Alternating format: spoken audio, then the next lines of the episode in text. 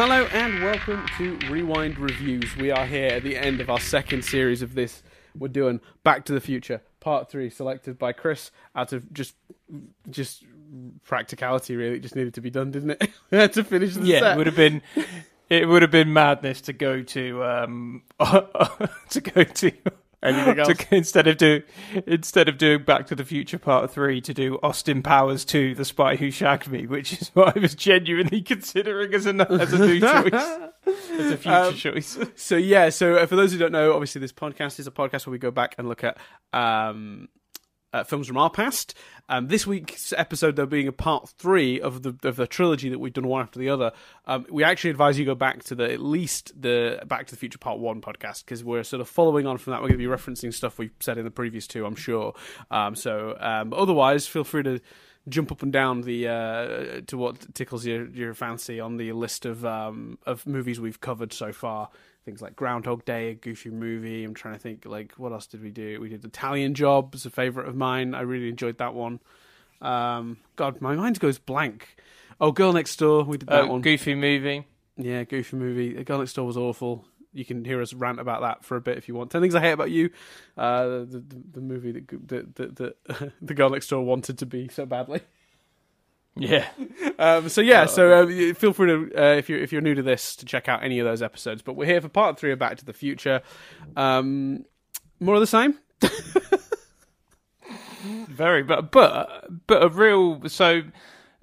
we kind of did we did nostalgia and our feelings about the trilogy and like our memories in episode one um and we've said without a doubt that we recommend this film. Um so those are kind of the Yeah. the highlights. The the plot summary. So marty having just witnessed witnessed the doc get hit by lightning um, goes discovers that he's gone back in time to the Wild West, and then when getting the time machine back and uncovering the DeLorean, Doc, uh, 1950s Doc and Marty discover that one week after writing the letter, uh, Doc was actually shot and killed. So Marty goes back in time to save him.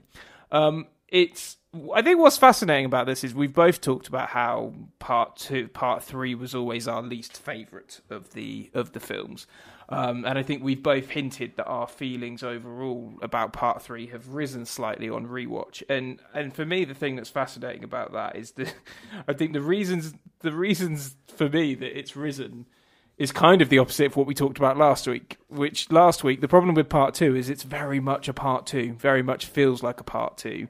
Um, feels like there's sort of no kind of big conclusion. The thing on reflection that I really like about part three is the way everything ties together is really nice. It has one of the best sequences, I think, of the trilogy, which I didn't appreciate at all when I was a kid.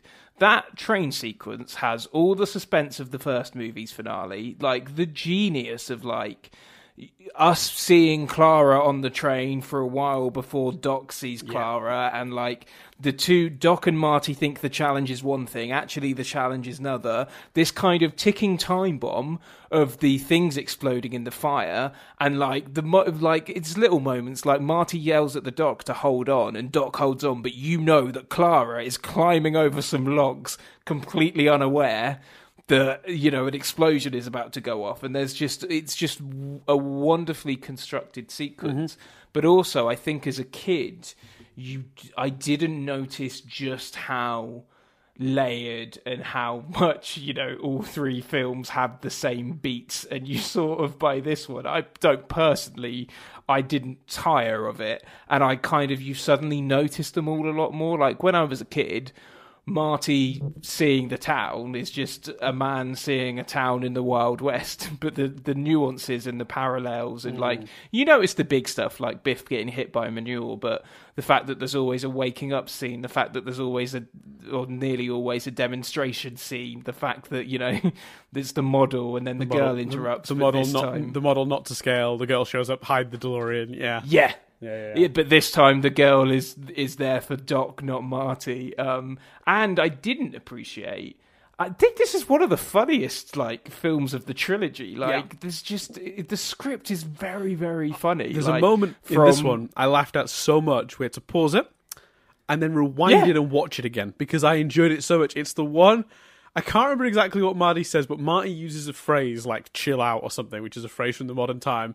And Biff just looks at his two goons, sorry, Griff or Mad Dog, whatever he's called, looks at his two goons, and they sort of shrug, and he looks back and he goes, "Mad strong words." Clearly, not having understood any of what Marty said. It's such, I like. it's, it's all in the performance, but it's perfect. I liked Griff counting, and he's like five. yeah, And like he looks to his goon, and his goon's like seven. It's like seven. Like, that was really funny. It's so good. and And you- and you, would it wouldn't surprise me to discover some of that was improvised because we do know that um, Tom Wilson on the set of Back to the Future One, for example, improvised that "Make like a tree and get out of here" line. So it wouldn't surprise me to discover that. But oh man, it is a really funny movie. It's it's because you know what it is, really Chris? funny It's freer than the second one because it doesn't have Yeah, to and- spend. the second movie is basically a, a thinly veiled movie full of exposition, repositioning of characters, and setting up a third movie. I think is the thing is, mostly kid, what the second one is doing, and it has no breathing a- room to be funny and to in, like have Yeah. character moments. Like and like and while we complained a little bit, the first one like doesn't have an actual any real moments that Doc and Marty get to show that they're friends, so that you almost sort of by the end of it you believe it because their relationship is so strong based on the performances, but actually they only ever ex- exchange expository dialogue or movie, and it's kind of weird. The second one, but it, it, in the first one you get away with it because Marty's talking to the parents and they're, they're actually having personal relationships, so you you're still getting your fill of that. The second one has is is that times a thousand. It, all all anyone's doing is moving the plot forward and talking to each other about plot stuff and moving plot forward. There's so little character stuff in it. This one, like, it gets such a chance to take a breather that the movie's just free to give you really sincere, sweet moments between Doc and Clara, Doc and Marty. Um, Marty and Seamus.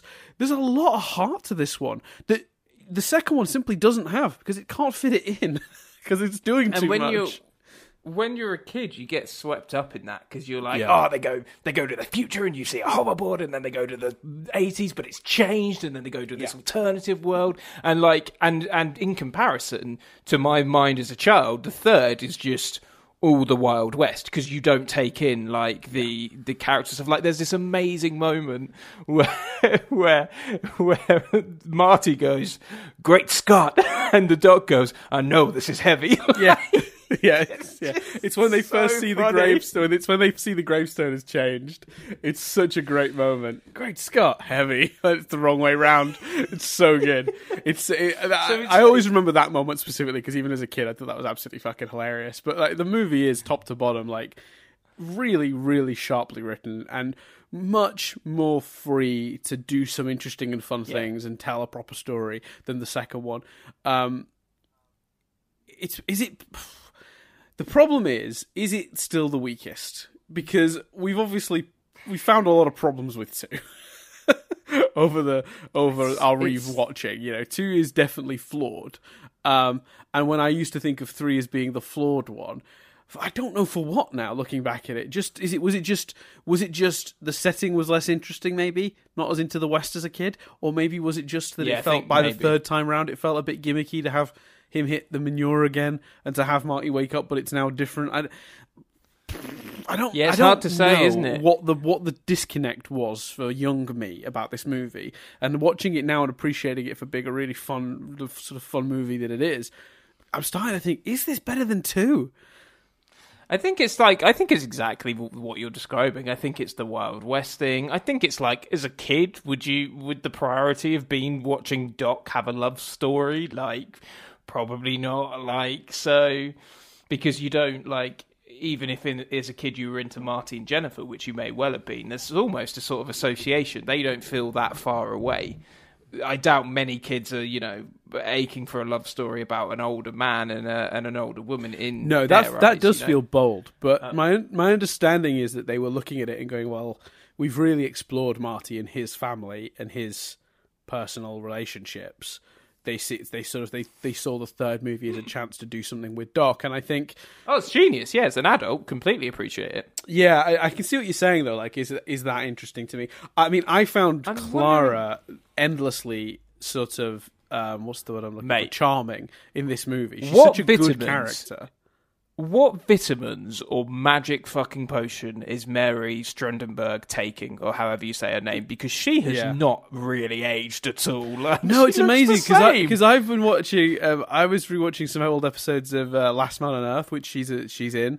Um, uh, she's a she's a recurring character. Well, no, she, she becomes one of the main cast by the second season, I think. And she's um, she's so good in that show. But she doesn't look a day older than she did off the set of Back to the Future Three.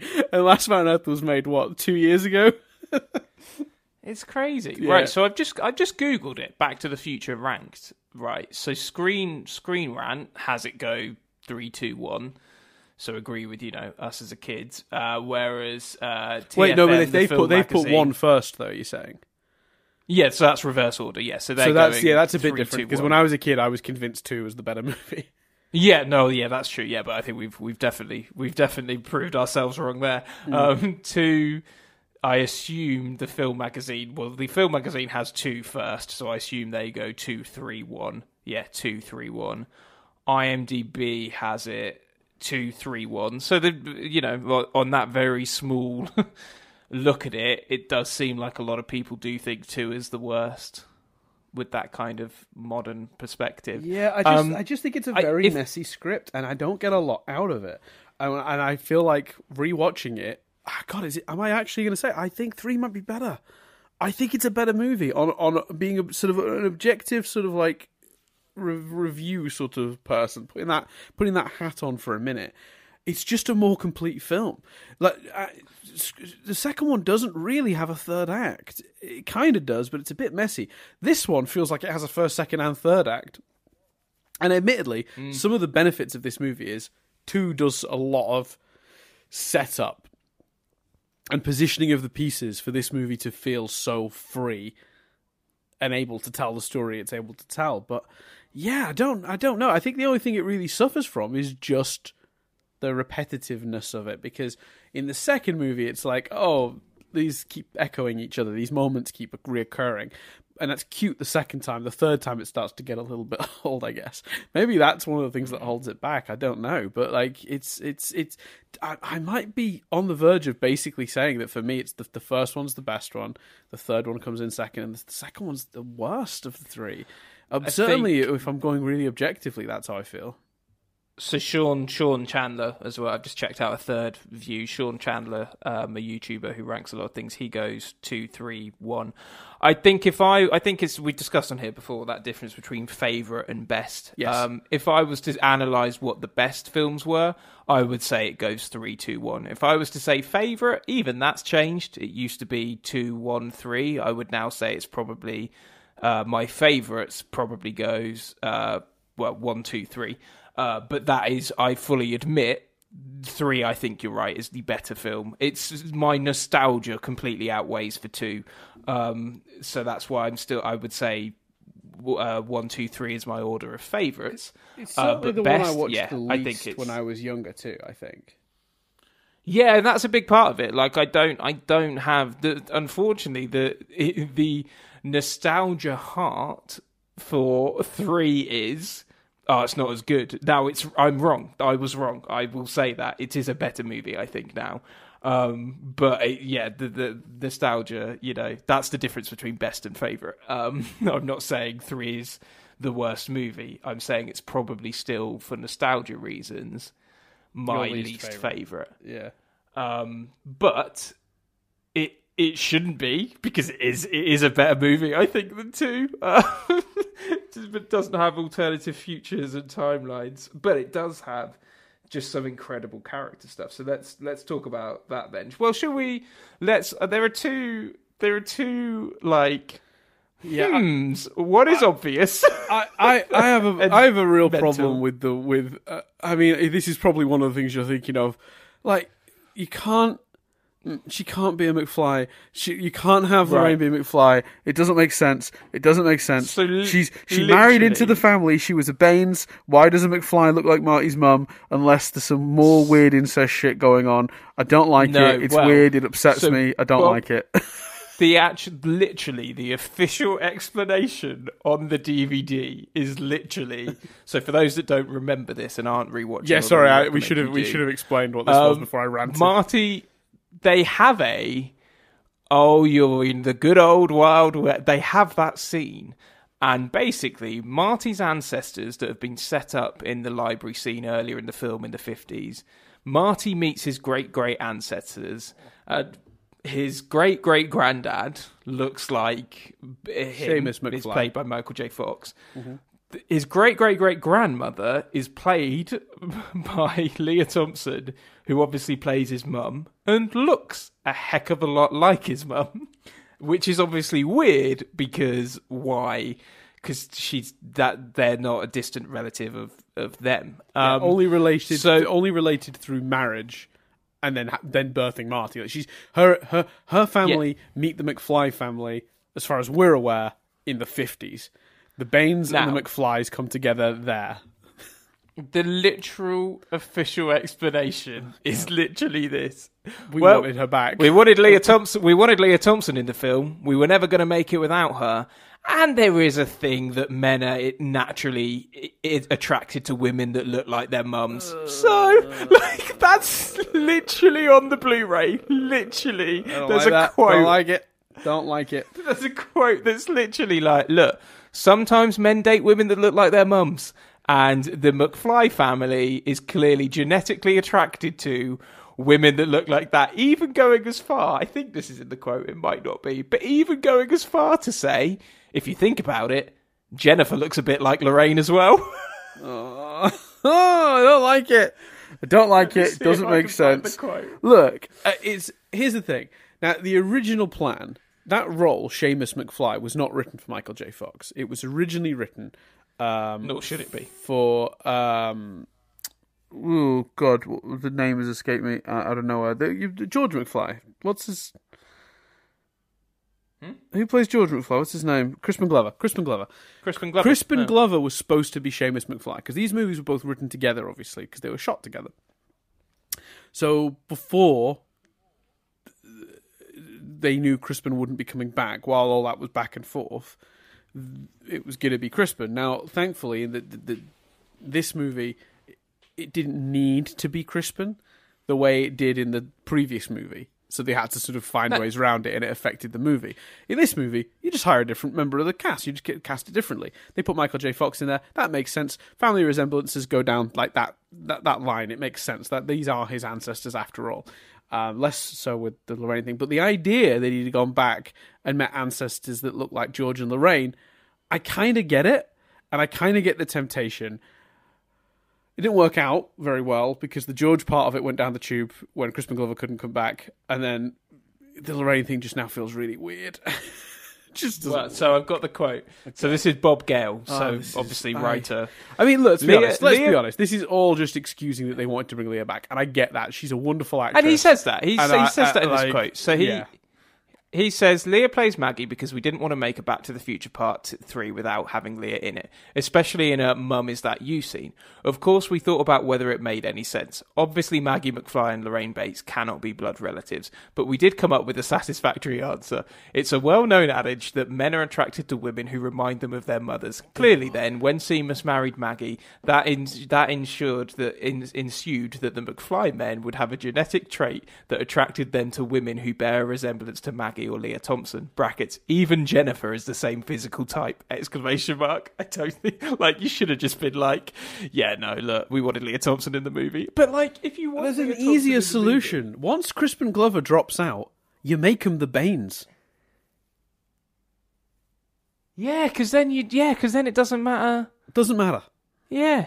Doesn't need to be McFly. He can he can he can get a glimpse of some old Westy McFlys at some point if you want. But you make the family that help at the beginning the Baines. Still relations yeah, you his. could even you could still you, you can still do. I mean, there's an element of the fear, I suppose, is a storyline they do in George, but they, but they, but that makes even more sense then actually because Yeah, you Seamus just, you, you, and obviously, one oh, to be fair as well, you can't then have Michael J. Fox play Seamus if you do it that way. But once Crispin Glover that's drops fine. out, don't- they don't have a cast member for Seamus anyway. You just cast an actor. Doesn't matter at that point, Well, does no, it? you just yeah, but that, if you make it the Baines, it makes more sense just casting any old actor. So that's much better actually because because Bane because Shame at the moment Shame at the I do really like the notion that Seamus in the film is the one going don't do this don't worry about being Yes. a chicken it's fine just walk No one would away think any of actually. Marty's got a trait of being, you know, reacting to to f- fear and doesn't want to be called a chicken. George has got a trait of like walking away and not and like almost the opposite problem, not being brave. How like I the the idea of actually his mum's great great grandmother being that voice, being the one saying that, being it's just the irony of being motherly and not oh it's it's so much clearer it's so much cleaner. You've got a woman because Seamus throughout is like it's like my future depends on it. If you have it be a Baines character and Lea Thompson is playing his great great grandmother, b- d- being the one that's like, just walk away, giving motherly advice with no idea why, and just being like, why am I compelled to give motherly advice to this kid, like to mm-hmm. this stranger? That's so much cleaner. and it gets us more Lea Thompson. And it gets more Lea mm-hmm. Thompson because that's the other thing. They say they didn't want to make Back to the Future 3 without Lea Thompson. That final scene, you've just got Michael J. Fox dicking around in another costume as Seamus. You don't even, like, he's in more scenes. Michael J. Fox is in more scenes as Seamus than Lea Thompson is as, as her character. So if you make it, if you make that character Lea Thompson. And she does have a also- husband who we meet, like you know, whatever Seamus. He exists, but he's a random actor, and he's not yeah, as I important suppose to the movie. you, you could be like, why is the husband for the time? Why is the husband not jealous and confused and all of that sort of shit? But I just think it's really nice the notion of this woman being giving, giving, because that's the kind of advice your grandmother would give. Walk away, it's not worth it. Taking care of him when he's ill. Like, I love the idea of his great great great grandmother being grandmotherly towards him without knowing sense, right? why she feels compelled to do it. Yeah. Yeah. I don't know why they they didn't just make her a to- It literally, the like I, I was watching the movie with Nadia, and I just like I, I did. I went off on a rant similar to the one that just does. There's no reason to to do that. It just none at all. And Anyway, it's weird. so yeah, so The- you, uh, that's the you were one- saying there were two. What's the other one? Yeah, so I- that's the one. That's that's the one that actually I think most people might not sort of automatically think too much about. Because I imagine a lot of people, as I think I did when I was a kid, just watched the movie and went, "Oh yeah, ancestors," and didn't really go, "Hold on a minute, why?" Yeah, mathematically that Uh, ancestor shouldn't look like him because yeah, yeah. the one, the one that's a thing, and is often discussed. oh, what's going on with that kid at the end, Dan? Kid putting it his penis. Um, and is it Not for has it point- has it just say, forever ruined it's not just that the- scene? It's not just the penis point. Like that's a creepy, weird performance that kid Yeah, is giving. he, even he when he's stares at the camera with dead eyes, the dead eyes of a kid spawned of Satan himself, and he's sort of like, and before he points at his penis, he does a sort of come hither with his hands. It's, I mean, so it's been look, it's been brought up and mocked an awful lot. It comes up in every internet video made about the Back to the Future series. You can't not look at it. It's fucking weird. How they didn't spot it on the day, I'll never know. Um, uh, did you notice it as a kid? That's the, the question because I can't. No. I, I don't remember if I noticed it as a kid. And I don't think when I knew about it until the internet existed. I don't think I knew about it Right. until someone went. Have you seen that clip? Like, Yeah, see, like now, there's I- that weird I- fucking I-. That makes sense to me because I don't remember ever thinking about it until a you know a post-internet world. But there's a part of me that goes, "How could I have not spotted that?" so maybe I did know and I forgot. Like I'm, I am, I'm torn on whether I knew about it or not because I don't, I don't remember either way for sure. And I suspect the logical answer is I missed it until the internet pointed out to me, and now it's all I can see. But it's pretty weird. So for those who don't remember, um, and you've probably already seen the clip, but like if you watch, that's the last scene when Doc um, comes back to to sort of uh, they have their nice like goodbye moment, and Martin and Doc's um, got the train, which there's a bit of a continuity thing I want to talk about with that anyway. But he's got the train, um, and he shows back up and he's saying to Marty, "Well, you know, we've uh, me and my family, and he, he has two kids, Jules and Vernon. And it's all very sweet, and it's like you know, it's all happy ever after." Uh, Marty, and it's uh, and it's worked out perfect. And Marty's like, great, because otherwise the movie ends and we just don't know what happens to Doc and Clara. So perfect way to end the movie, like wonderful. But the entire time this sweet scene is happening, this kid is just either dead eye staring directly at the camera, which is uncomfortable in itself, or sort of doing a weird sort of come hither hand gesture and then pointing at his own penis, which is really strange. Really strange. So right odd. over Doc's shoulder. If you've never seen it, Google the clip. It's out there and zoomed in, and I'm sure like framed so you can see it clearer. But like it's it's it's insane, and it's really hard to enjoy that scene now, knowing that's there. And I find it really hard to believe that no one noticed on the day. But I guess they were just focused on the actual actor speaking because the kid isn't speaking when he does this, so it's like he's not the focus of attention. He's just in the background. But dear lord. It's it's I something. don't- have any of them, as far as I'm aware, none of them have ever commented on it, have they? Or No, I don't think so. I don't think anyone. I don't think if I can anyone's. I don't think anyone's ever spoken about what happened. Well, I mean, look, it's just a kid. He's just a kid doing weird kid shit. Like, I, I'm not. I'm not judging the kid. I'm sure the kid didn't grow up to be a serial killer or anything. But like, it's it's it's the lack of the adults noticing what the kid was doing in the background of the shot. Does that? You know what I mean? Like, all kids do weird shit that makes no sense to you. Like Yeah. at the moment, like, I'm not judging the poor child, but I, the adults in the room were watching these shots in editing as well. Was there not another take? Like, yeah, because I've always kind of gone, well, you know what? I'm seeing it now in higher def than uh, than you know anyone's seen it before on DVD, Blu-ray, whatever. But like blown up on a big screen, like Mhm.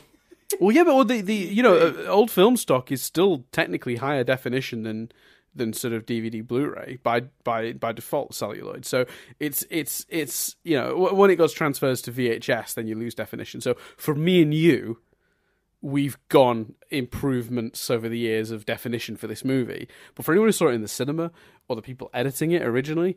It was crystal fucking clear. I, d- I don't know. Use a different So take. Use a different take. I'd have taken a take where Doc flubs his line over this very distracting action. well, apparently there's speculation that the actor needed to go to the bathroom. Well, that makes sense. So yeah, apparently, like that's kind of a, considering the pained look on his face and him mouthing to someone looks like that's basically that's the theory, the suggestion. He's got such a dead-eyed stare. He, th- those kids have th- those kids have grown up weird. You, that's living on that train. I'm telling you. It on- is. It look- is. So so in general, because I'm so. I'm so conflicted about this because I'm kind of like, you feel you wrote yourself in. I guess they were dead certain they were never going to do a part four. Um, but it's kind of like it's weird that the joke ending bit them in the ass and then they kind of do it again. I like Doc and Marty reuniting. But the notion that he was even able to build this thing, I don't know. Do you? That's that's my continuity part of issue you- with the train. So for those who don't remember, um, after so d- the plan to get both Doc and Marty back to their own time goes horribly wrong because uh, Clara, sort of not knowing what's happening, gets on the train. And the only way to essentially save her is for her and Doc to sort of like scoot off, but it leaves Marty just in the time machine going back to his normal time, and it leaves Doc and Clara to live out their time in the Old West. Now, as a movie ending, it's a shame because your characters ne- never get to say goodbye, right? So I understand the temptation to do what they do next, which is Doc shows up in a train he's converted into a time machine, and uh, and introduce himself to Marty with his wife and now now kids because it's been some time apparently, which makes sense. It has to have been some time. It can't be ten minutes later because he how's he built a train? Which, by the way, Nadia noted, and I'd never even thought of this. The doors on the train open like the doors of the DeLorean. they open up and down. Yeah. Like that's really adorable. But the question is, if Doc in the eighties, sorry, in the uh, eighteen hundreds, did not have the parts to fix the DeLorean he went back with because they wouldn't be invented until the 50 or until you know I think the I think they said the 40s but they're available for for, for the Doc Brown from the 50s to use to fix the DeLorean. Then how did he build a time machine in the old west? Because they basically the plot point at the beginning of this movie is that he went back in time and a small little chip on the, the, the circuits was broken, and the parts to replace and fix that would not be available for a long time. So Marty would have to get, he'd leave it aside, and Marty could get Doc of the 50s to help him. Fix. That's a plot point in the start of this movie. So how has he built a train time machine, Chris? I don't understand. Yeah, that's the thing. And like, there's a DeLorean still there that he couldn't refer to. No, he, I'm c- he like- can't. He, he if he was to move that DeLorean, it would never be there for Marty to go back and save. No, his no, no, uh, no. Refer to. I said, not move, not Oh, take anything. Right, from, right, right. Like, like he, he could go look at it and yeah. yeah, he could go look at it, but it just I'm with you. I don't not only does I think do I think there are logistical issues with that with the ending, but actually, you know what? I think there's character issues as well. Like literally a huge well huge one like Doc's opinion on fucking knowing too much about his own destiny like has rapidly changed. It- it- but that changes at the very beginning anyway when he's like um he um like the doc of the 50s like looks up his death and all that stuff. But he's seen a gravestone. Anyway okay forget that thread. That i think is explainable.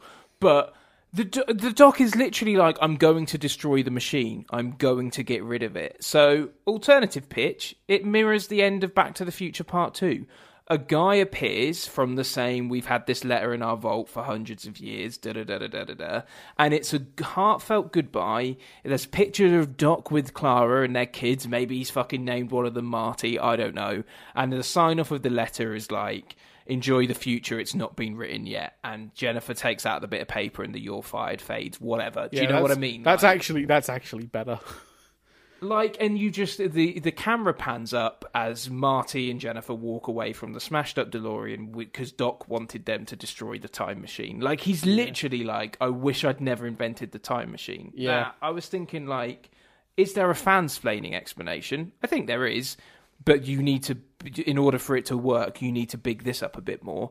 Clara is into science fiction it, it the the doc is very blinded by love. If they'd have bigged up her and made her character thing, she wants to explore the universe. She's fascinated by the notion of time travel. Isn't it exciting? Isn't it brilliant? Mm, it's loose. I prefer the ending I've just described, but you kind of go, well, maybe the doc built found a way to somehow to doesn't resolve that issue to build a time machine to show For her her. time travel Yeah. for her. Yeah, but I prefer the notion that they they just they grow old in the West together. Griff's arrested. It's all good. Yeah, I, and and and you know what you've described is sweeter, I think. But I I guess they were really looking to mirror the ending of, of part one, um, and and it is fun and it is. And if you don't think about it, it's like, oh, he's made a time machine, but it's a train this time.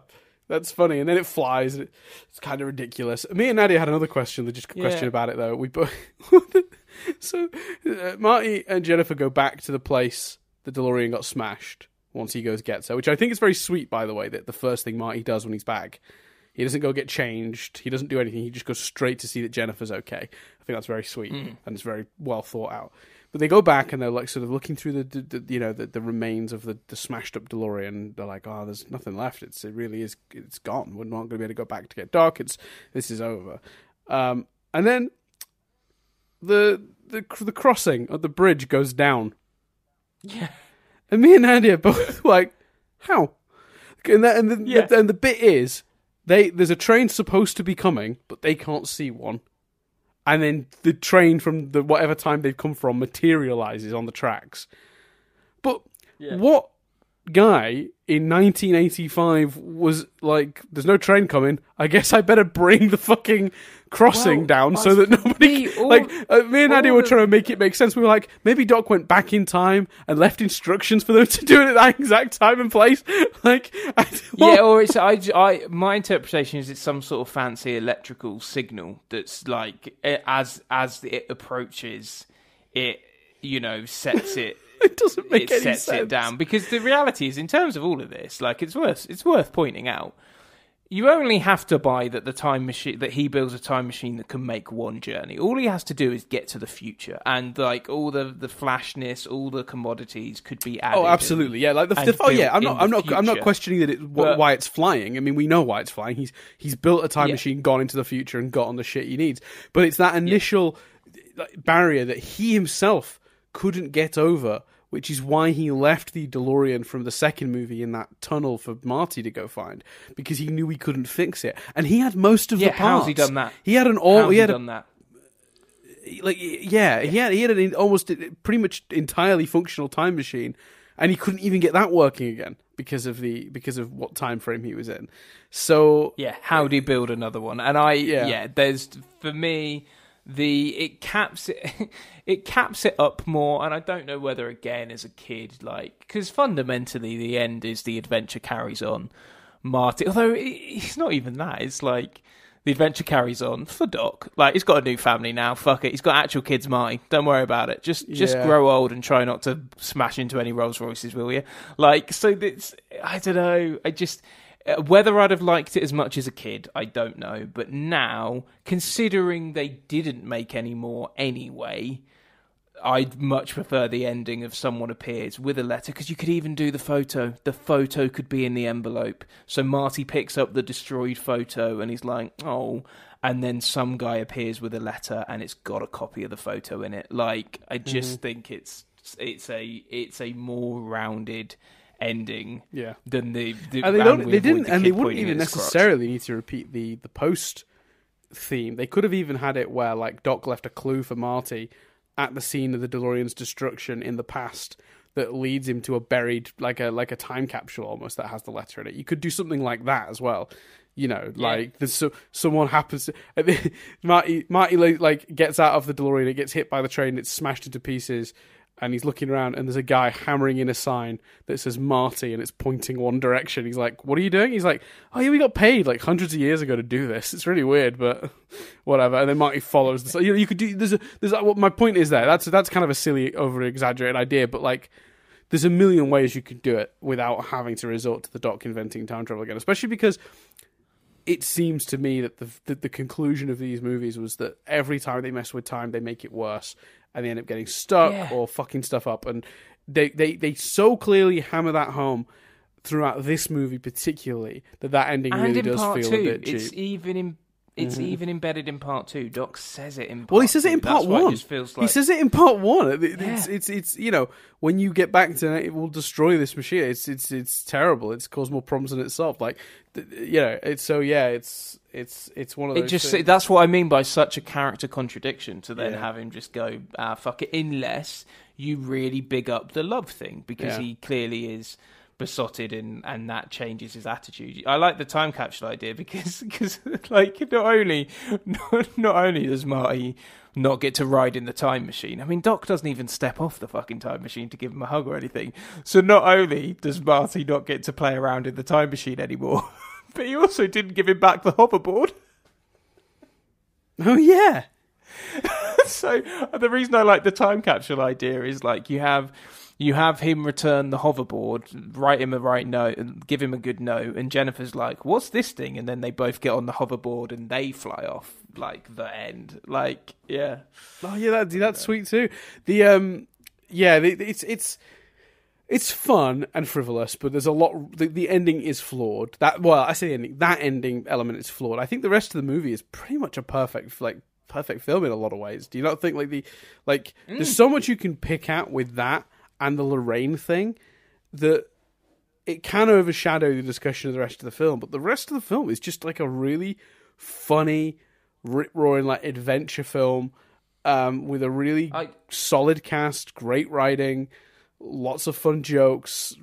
I mean, I, I think I've said I it's funny. spoke and about it. I, sp- I spoke about it earlier, so I'd, I want to get your take on it. Um, I don't want to like repeat myself, but do you do you agree? Did you notice as a kid just how fucking brilliant that end sequence is? I think I think I liked that scene. I remember I'm you know it's it's really exciting. I think I was a kid. I don't know if as a kid I ever had the the the, the thought to go. That's like an extraordinarily good action scene, but I, I it's certainly the part one of the parts of the movie I looked forward to the most. And I think what's really cool about it is they they set up all. There are so many. Uh, what make that sequence tense is you know all the circumstances of the plan because they set it all up beforehand. And what I noticed on this rewatch was how actually subtle all the, the exposition is for how that ending is going to work. You already know about the point of no return. You already know like because they do that thing where they where they're doing the research, or they have a no, they have a bet. They have a bet about how fast a train can go. Like you already know, like what how how the, you know what they're planning to do is drop the carriages. Like the movie just subtly sets up all of the rules of that ending sequence ahead of time, so you know what the stakes are before it even gets there. Do you know what I mean? Like it's and the, the Yeah. first movie did the same thing. I think you know they set up that the lightning was going to hit at the exact time, and he was going to have the the line down to the street that Marty was going to go through. If he hits it at the exact right time, it'll work. The idea that the bridge will be will be complete in the future because he's not thinking fourth dimensionally. He's got a real problem with that. Apparently, I love that line so much. Um, two Yeah, docs from two different as well. times. Two docs from two different times tell Marty he's got a real, he doesn't he, he's not very good at thinking fourth dimensionally, and he's like, yeah, apparently I've got a real problem with that. it's, it's just a great line.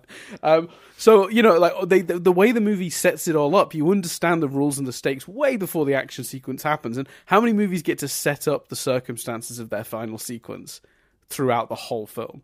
But it's because Yeah, they're they're creating a plan to go home, and it's and because it echoes that idea of them being stuck, like the first one, it gets to really have that that moment, and it is it's and it works for it. Like that last sequence is incredible. Then uh, because as soon as Clara gets on, you know the plans for that train to go into the into the into the canyon because they've set it up previously.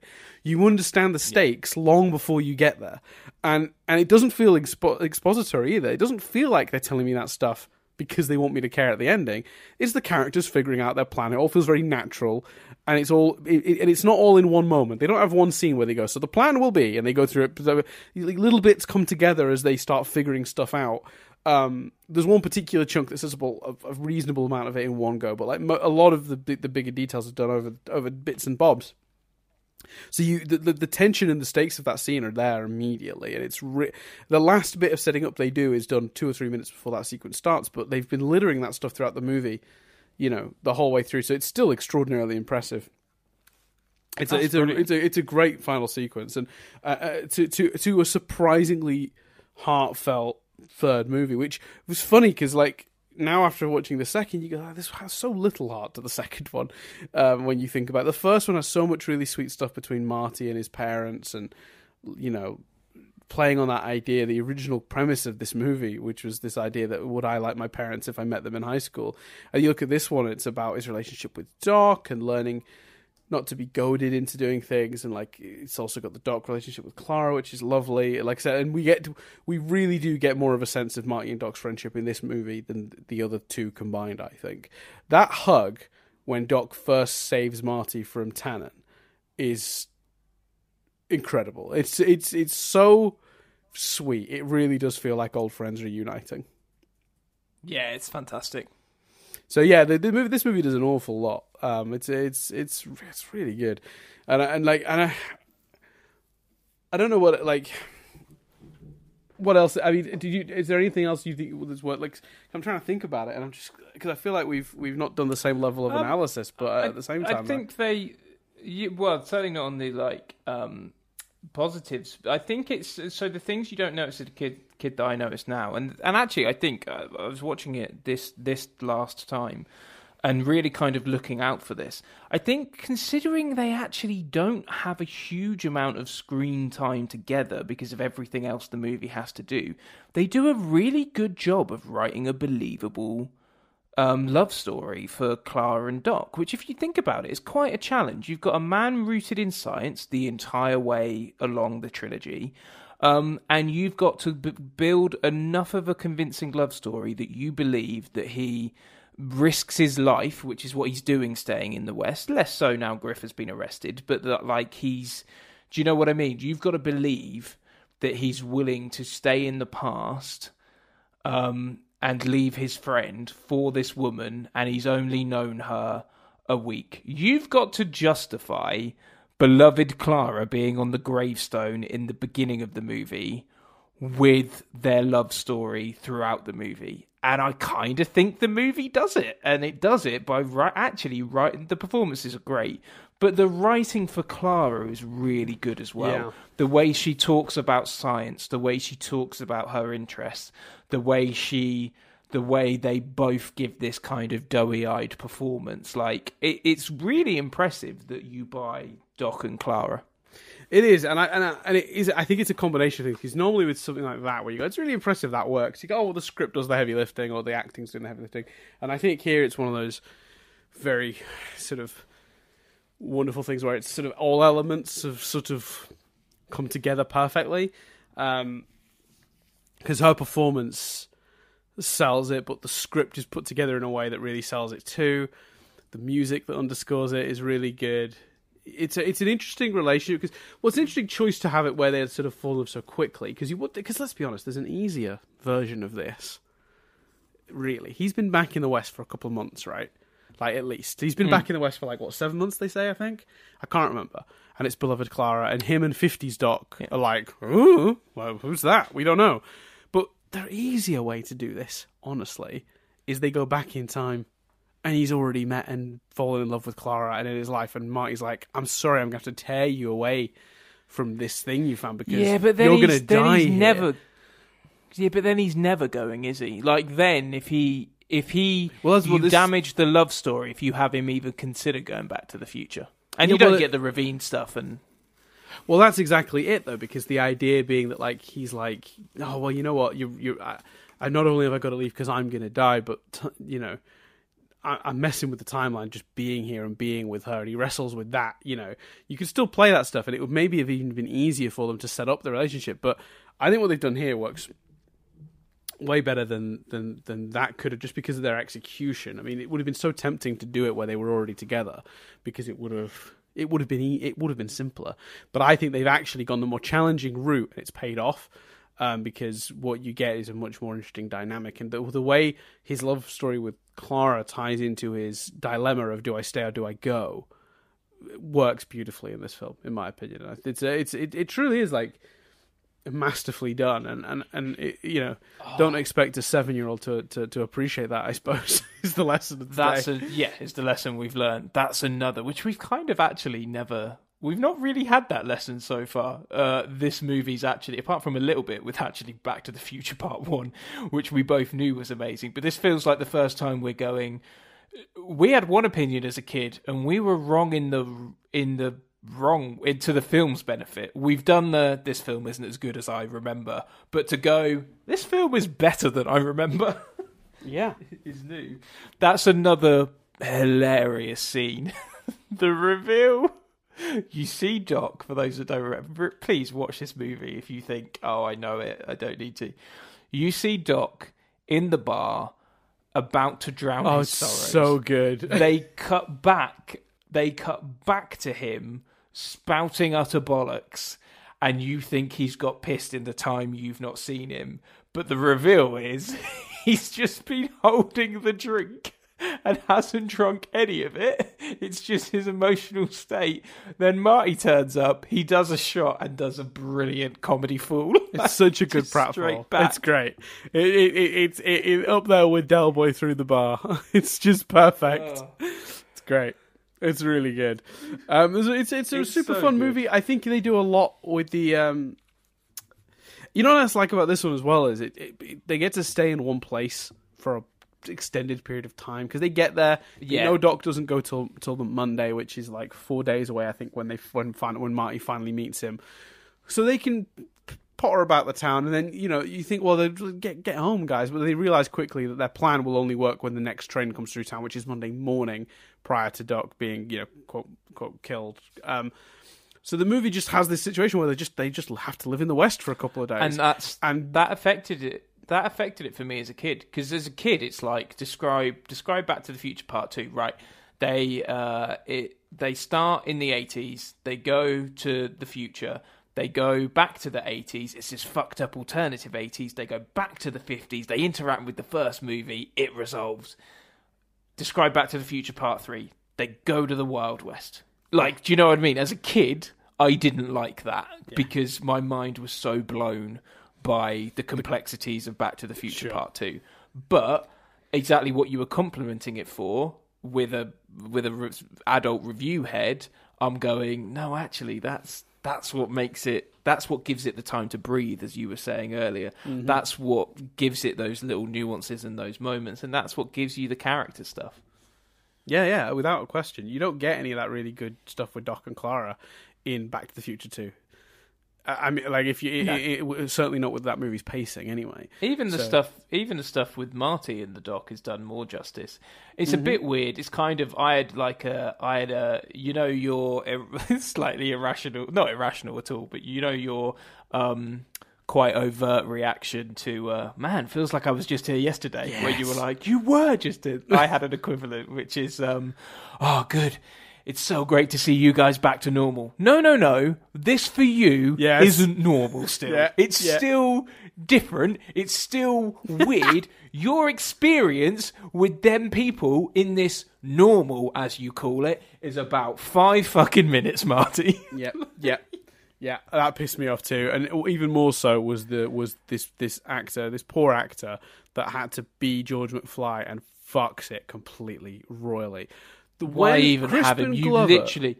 when Crispin Glover walks through the door at the end of Back to the Future One, having been changed by Marty's experience, you know, of, of being in the past and making adjustments to their, their backstory, he just comes across kind of like effortlessly cool and relaxed and Yeah. it's he's still nerdy. He's still excited about his sci-fi book, like, he, but he's wearing sunglasses and he's fun and like there's a vibe. But it's it's a little bit in the writing, but it's a lot of Crispin Glover just giving it this really weird confidence that the character never had in any other scene, and it was amazing for me to be to see Crispin Glover. Really, it, it- I complimented it actually on this very podcast that it was such an amazing moment because Crispin Glover just turns that on, and you go, "You could do that," because that shits on my entire childhood theory that Crispin Glover was just a big weirdo and played a big weirdo very well.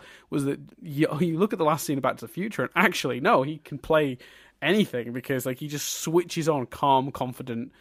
Loving guy instantly. But still believable. You still believe it's, it's the the same, same person It's exactly stunning. which is like mwah, you know chef's kiss like it's beautiful that's a really good performance this poor bastard that they brought in Mm-hmm. to do it in this don't put him in the fucking script like just but you know what? Yeah, and that's the real insult because I didn't, I didn't really take that in until this last watch. And when they reappear, I was like, oh yeah, his family, his family are seen again. Like, and then they have the daughter go, "Dad, hurry up!" And I'm like, oh okay, that's how they, that's how they do that. Like the notion is. He's waiting for George to come outside, and we're never going to see George. That makes sense. Cool. Who the fu- what the fuck? Why are we get whoa whoa whoa whoa whoa whoa whoa? You've done it. You don't need to. There's George. What's he doing? What's this guy doing? Why is he doing it? Like to not only not only does it not need to be done, they literally put it in the script. The way out of it, like they literally, you know how you usually at this point on this podcast we would be going. It's really simple. What you do is you just have her say, "Oh, Dad, I'll be out. Be, you know, hurry up. You're you're gonna make us late." But then you never actually show him. They literally put that in the script and showed him anyway. it's insane it's it's I, It's I not the actor's fault. Like the poor bastard's got an yeah, this is impossible exactly job. Why I keep referring to him as a poor bastard because the, what an impossible job to capture that performance. Like I, the, you could hire the greatest actor on the planet, they're not going to be able to do it. I'm sorry, like not convincingly anyway. Like it was, it's it's really bad, it, and it really shits on the brilliant work Crispin Glover did in that first movie. Um, he didn't come back. Negotiations fell apart. Whatever reason, we talked about it last week. Just don't put him in your fucking movie. Like there's there was no need for George McFly to show up in either of these two movies. Um, they get away with it in the second one because the upside down old man maybe he's gone a bit you know sort of a bit weird again in his old age. Fine, I'm I don't care. Like that's that's okay. But in this one, new, new, no need, real bad. Um, we should talk about the final of Marty's arc. Actually, we should talk about how that concludes. So after two movies of chicken, nobody calls me chicken. We finally get the payoff of um, the Rolls Royce accident that doesn't happen. How did we? How did we feel um, about how that all played out? Do you feel like that's a? Do you feel like they do enough in What- this movie? I suppose to like convince you that he's changed his his ways. Yeah, I think they do, and I think what I love about it, and I didn't really take this in until again this literally this last rewatch. I in my if you'd have asked me last week, and it did come up last week, I think as well, I'd have said Marty learns it and reacts to it in that moment with the, with the car. But actually, you see him do it earlier in the film when he's like, "The guy's an arsehole. I don't care what people think Yeah. of me and what Griff is going to think of me. Forget about it." And Seamus has this big grin on his face, What is- like, what, what is like Mad Dog Tannen's real name? I don't think it is Griff. I think Griff is the grandson of the future. I keep calling Oh, you're Griff, right. I think it might just be Mad Dog Tannen. Yeah, but it's not Mad Dog, is it? It's not his real name because he doesn't like being called Mad Dog. I'm gonna look it up. Yeah, look it up. I Buford, don't know, I can't Buford Tannen. That's it.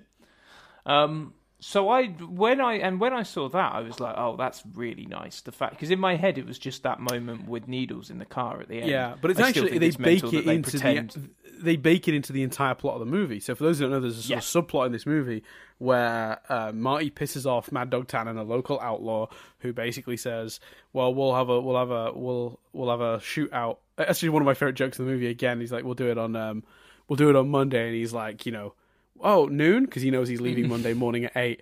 And Thingy's like, "At eight, I do my killing before breakfast," and then uh, Marty's like, uh, "Well, make it nine and puts an hour back. I do my killing after breakfast or whatever." Like, you know, they do this whole thing. But the idea is that, like, you know, he he he gets goaded into doing this this um this duel essentially, this shootout. And it uh, like Seamus McFly's like, man, what are you what are you doing? You could have walked away. No one would have thought any less of you. Mad Dog's a crazy person. You shouldn't be having a uh, you shouldn't be you know having a shootout with this guy. It's not a good idea. But when it comes to it, they're still in the town at eight o'clock or whatever on Monday, and Mad Dog shows up a little early and is like, "Right, I'm here. I'm here for our uh, here for our duel. Let's let's do this." And he's in the bar and he's like, uh, "No, it's not time yet." but then he calls him a yellow belly, and he's gonna go out, and it's this whole thing, and it really is baked in to the entire plot of the movie. And then Seamus gives him that look and that speech and that you know, and, and you see him realizing, and he's like, no, fuck it. He's an asshole. I'm not going to fight this guy. Um, and then he, he's forced to later, but he does it in a smart way. He doesn't go out there with the intention to just try and win at, you know, shooting a, an expert. You know, like it's No, well, I uh, that smart way I always viewed, I, and I assume this is the case. I even as a kid I picked this up, which is weird considering the big character stuff I didn't pick up, I guess.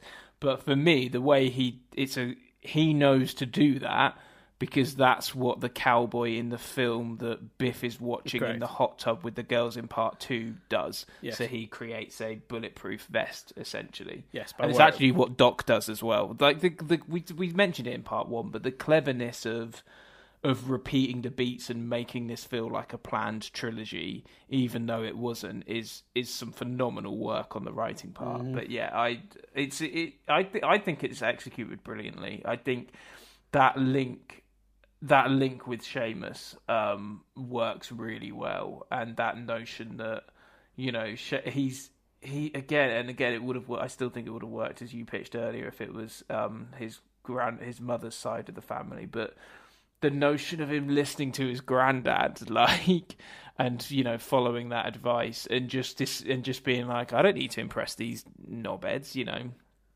like because it's the guys in the bar that are giving him the speech and like goading him and like you're gonna and they they even do a great joke there it's something like they're gonna say for all of time that clint eastwood is a is a not brave yellow belly or something like- Yeah. which is obviously amusing given who cliff richard clint eastwood is sorry um and yeah i so i think it's done well what do you what do you think Yeah, I, I agree. I think it's it's just the way it's baked into the plot just really sort of makes it all sort of uh, it's all very cohesive, isn't it? It's all this sort of perfect flowy thing. Um, that's re- it's clearly very well thought out, and it really does sell it. And um, yeah, I just marvel at the script writing on display. Um, I think they've done a I do think they've done a really good job of making it work when it arguably probably shouldn't. right? Like Yeah. shouldn't really function. But yeah, it's, and it is definitely way more baked into the plot than I thought it was when I was younger. Um, and baked into the plot of part two as well i think yeah, I and, the, yeah, and the way they do the referencing and stuff is really good, and and and the, yeah, the whole shootout scene is really cool. And the way that it might, you know, only fights when he he's absolutely forced to, like to save Doc, and not before, you know, not out of just being called a coward. He's the only time he takes action is when he needs to to save a friend, and then so then the ending isn't a, isn't like the moment he chooses to do the right thing. He's already had that moment. It's reinforcing it, which is even cooler. You know, so that scene is uh, for those who don't remember um, the, the the car crash that supposedly you know ruined his life, essentially, or set his life on a certain course. He, you know, where he gets fired. He basically he's in the he's in his uh, his jeep thing. There's a Rolls Royce. No, there's a there's a, like another van that pulls up beside him, or another car with needles in it, and a bunch of other goons, and they're all goading him into a race in his um his new whatever it is Range Rover or whatever, and he's revving up like he's going to race them, and then instead he puts it in reverse, really dangerously, by the way, and spins the car around. Don't know why he did that. Just don't go. Like I, you don't Yeah, need to. you don't need to do that. It's just showing off at this point, Marty. But anyway, and he's like, I'm not going to race that asshole. And then where they they would have been racing, a Rolls Royce suddenly pulls out. And he would have absolutely crashed into it. And uh, a little detail I only picked up on this viewing: the song playing in Needle's car is "Power of Love," right? Which is like, okay, no problem. Like that's it's a song from the movies. So that it's not that clever to use that song there. It's just a song from these movies. But I didn't realize until this rewatch that in Back to the Future Part 2, when Marty is wistfully remembering the accident that ruined his hand because he's trying to play the guitar, the riff he's playing is Power of Love. Ah. So future Marty, who stopped playing guitar after that accident because his hands got Doctor Stranged um, in his car accident, he's trying. He's playing Power Love. He's thinking of that moment. He's remembering his his his, his accident that ruined his hands. It's really clever. Very it's, it's also it's also again another clever retrospective on part one because what it retrospectively does is part one feels like this incredible, amazing, happy ending until that last moment. But by revealing that the accident didn't happen years later, you know, weeks later, that accident happens the same after the the same day that he returns to the future, which means even even if if the doc never turned up to collect Marty and take him to the future, then Marty being in this new amazing happy ending within half a day that same morning would have fucked it. Yeah. he would have had that accident, ended up in hospital, and his whole life falls apart. And his his he only in reality would have had that happy ending for the morning of, which is just like again just quite clever to retrospectively help it feel like a trilogy. Because if you think about it, not that I don't know how many people did think about it that deeply, but like actually that happy ending wasn't a happy ending because he was about to get into this accident which was going to change his life. Yeah, absolutely. It's it's it's so clever. It's so much of this stuff works really really well when it's envisioned when it's seen in its entirety, which is why we've reviewed them this way. I feel. Um, so should we get into some triv? I don't think I've got Yeah, let's do it. Um, a couple of little interesting little tidbits, and again, details are just really interesting. So the bandana that Doc Brown is wearing when they hijack the train, which, by the way, what another amazing joke.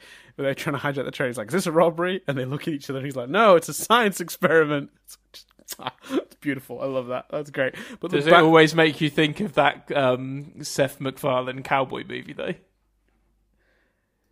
Oh yeah, hundred ways, to, thousand ways to die in the West, or whatever. Yeah. Yeah, that's right. Because there's Um, that great, like, one of the few great jokes in that movie is when he's like opening all the barns and Christopher Lloyd is there in one of them. Yeah, it's good. It's good. Very clever. Um, so the bandana that Bro- Doc Brown is wearing when they do the hijacking is actually made from the T-shirt that he wore in Back to the Future Part Two.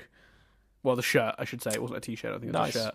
So it's just a lovely little detail. Like he made that bandana out of the fabric he brought back from the future. Um, I thought that was cool. There's a really interesting deleted scene from this movie that changed the ending slightly. So you may have thought, isn't it weird that the sheriff that they introduce halfway through the movie, which is a descendant of Strickland the principal, doesn't arrest Mad Dog at the end of the movie? You're probably thinking, I did think that this time, actually. The, the only I've only I only thought it on this last viewing, but yeah, I did notice that on this last viewing. So what happened was there's a deleted scene where Mad Dog, between the party and finally getting caught, murders him in front of his son. Oh God, It was oh, deemed too dark for the movie and taken out. quite rightly. But they couldn't change the ending they'd filmed where someone else arrests him. So they had to ADR the line because what he's originally arrested for in the script and in, even on set when they were doing it is Mad Dog, you're you know Buford Tannen, you're under arrest for killing the sheriff. But in this version of the movie, because they took the they took that scene out, they ADR'd it to be you're under arrest for robbing whatever thing he said he was going to rob earlier in the movie.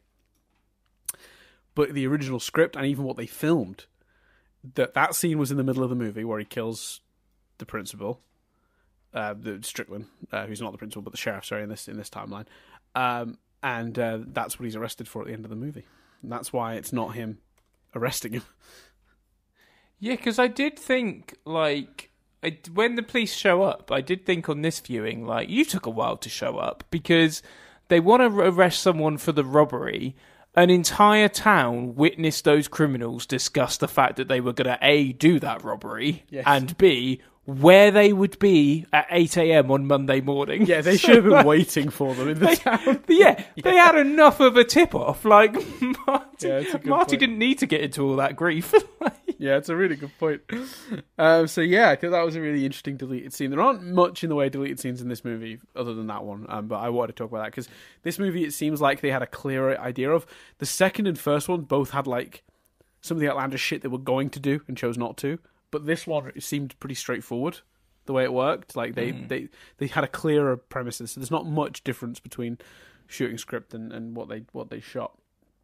Um, Obviously, also affected the other one by the by the casting changes, whereas they got around that in this one. So anyway, um, Marty uses a frisbee's pie plate to knock a gun out of Mad Dog's hand. In 1871, the Frisbee Pie Company did actually start in Connecticut, so would have existed at that point, and it was their pie pans that were thrown on the campus of Yale that eventually led to the invention of the actual frisbee.